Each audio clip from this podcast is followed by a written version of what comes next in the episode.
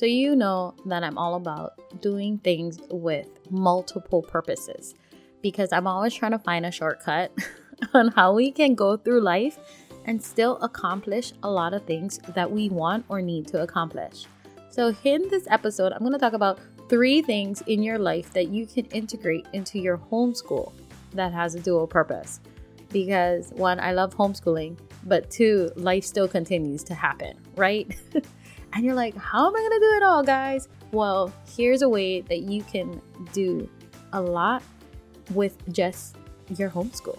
And if you aren't already following me on Instagram, that is the best place to connect with me at Kawai underscore Ahquin. That's K A W A I underscore A H Q U I N. If you love this episode or any of the other ones and you got tons of value from it, let me know. Connect with me on there. All right, let's jump into this one.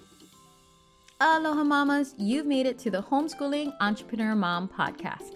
I'm Kawai Ahquin, RN turned full time entrepreneur and homeschool rockstar to five kiddos. I know you're frustrated with homeschooling. You know there's a way to make it fun, but you haven't figured it out yet, and you're overwhelmed with combining homeschool and making money from home.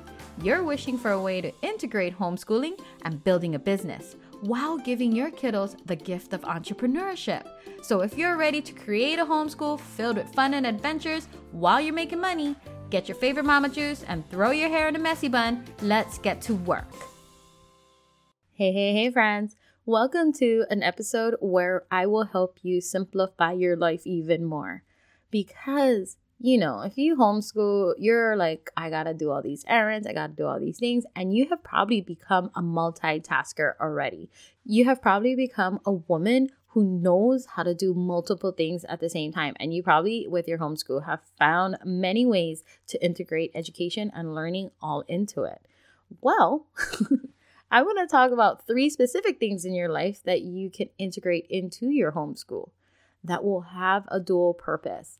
And if you haven't done these things already, I highly encourage you to start penciling it in to your schedule, to your curriculum, whatever you want to call it.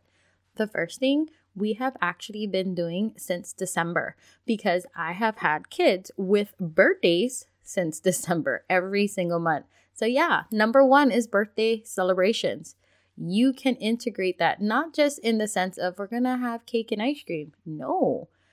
Have a planning committee, and your committee is your kids. Let them get into it. There's so much to learn when planning a party because if you haven't already planned a party, then maybe you should try and you will realize there is a lot of things that go into that. For example, not just planning skills, but responsibility, time management, working with others, math, reading, critical thinking, crafts, home economics, if you're cooking or making desserts. There is a lot in planning any kind of event.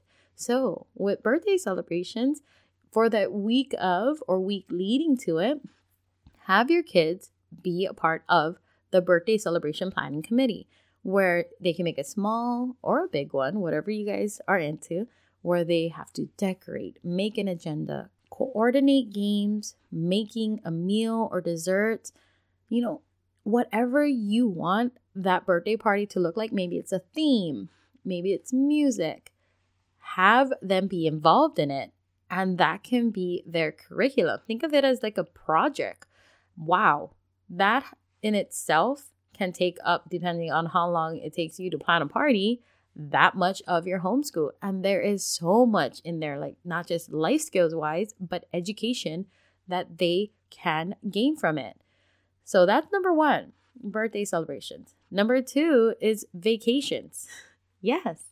If you guys go on a staycation or one that where you fly and go somewhere else, you can integrate homeschool into your vacations. We always try to find or plan activities with some kind of learning aspects whether it's visiting a museum, a park, maybe it's a botanical garden, someplace historical, maybe it's a landmark. That way, you are showing your kids how much more to discover that is out there. And they can learn about it too in person, in that experience. I know for my kids, they learn so much more going to the museum versus looking at it online or looking at a book or even watching a video. I love watching videos for my kids because for me, with them, they learn and retain more when they see a video versus just reading a book. And mind you, they love books too, but they can see more, hear more, and watch all that videos put together rather than only having to read about it. So maybe it's you going to the actual museum and seeing things like that. Maybe it's you reading about a landmark or someplace historical first. And then when you go on vacation, you actually take them to that place and be like, remember when you were reading about this? This is where it happened. This is what, you know, they did here. And you can see like history come alive right in front of your kids. It's such a cool thing. And if you go to a place, let's say you're going on a family vacation to visit family, you still can integrate a lot of learning activities into that. Think about family history. Where did you grow up? Where did your family grow up? Where did you used to go and visit? Like, introduce your kids to your own family history, to your own activities that you used to do, or maybe that your family continues to do, maybe traditions and culture. That is huge in itself. And that is something that they can be personally connected to. I feel like after I'm talking about all these things, I need to like dive deeper into each point. So maybe I'll do that. I'll make an episode on each point on how I have personally done um, activities with birthdays and vacations. And the last one, I have done a whole series on this, is chores. Yes, chores, daily methods of operations, whatever you want to call it, you can integrate school into that. I am a high believer that you do not have to sit down and technically tell your kids, this is reading time. What my kids, especially my three oldest, they are 12, 8, and 7 what they do is they look at their chore list and reading for 20 minutes is a part of their chore list. So they know in order for them to get electronics, they got to go read. I don't care what time they read, as long as it's done. So they independently go and pick up a book and read it because I want them to know in life they can independently go and pick out a book that interests them and read it too. So, is there any other life skills that you want your kids to start building or developing that you can integrate into your chores. For example, I did say reading. Another thing we do is practicing an instrument, nutrition, health, cooking, fitness. My kid will always tell you if it's sunny outside, he needs to go and get vitamin D. because that's what the chore is described that go outside for 15 minutes and get vitamin D. And they'll go outside and play for 15 minutes. And at the same time, that counts as them getting physical exercise for at least 15 minutes. So, those are things that you can integrate into your chores or your kids' chores and still count as part of your homeschool. Dual purpose, guys. So now that I have opened your mind into just these three ways on how to start integrating homeschool into your lifestyle, think about other ways that you can do it. Think about other activities that you are right now keeping separate. And now you can be like, wait, how can I blend it together? And that's how you can start achieving things in a shorter period of time because everything will start to have a dual purpose and you don't feel like you're getting stretched thin.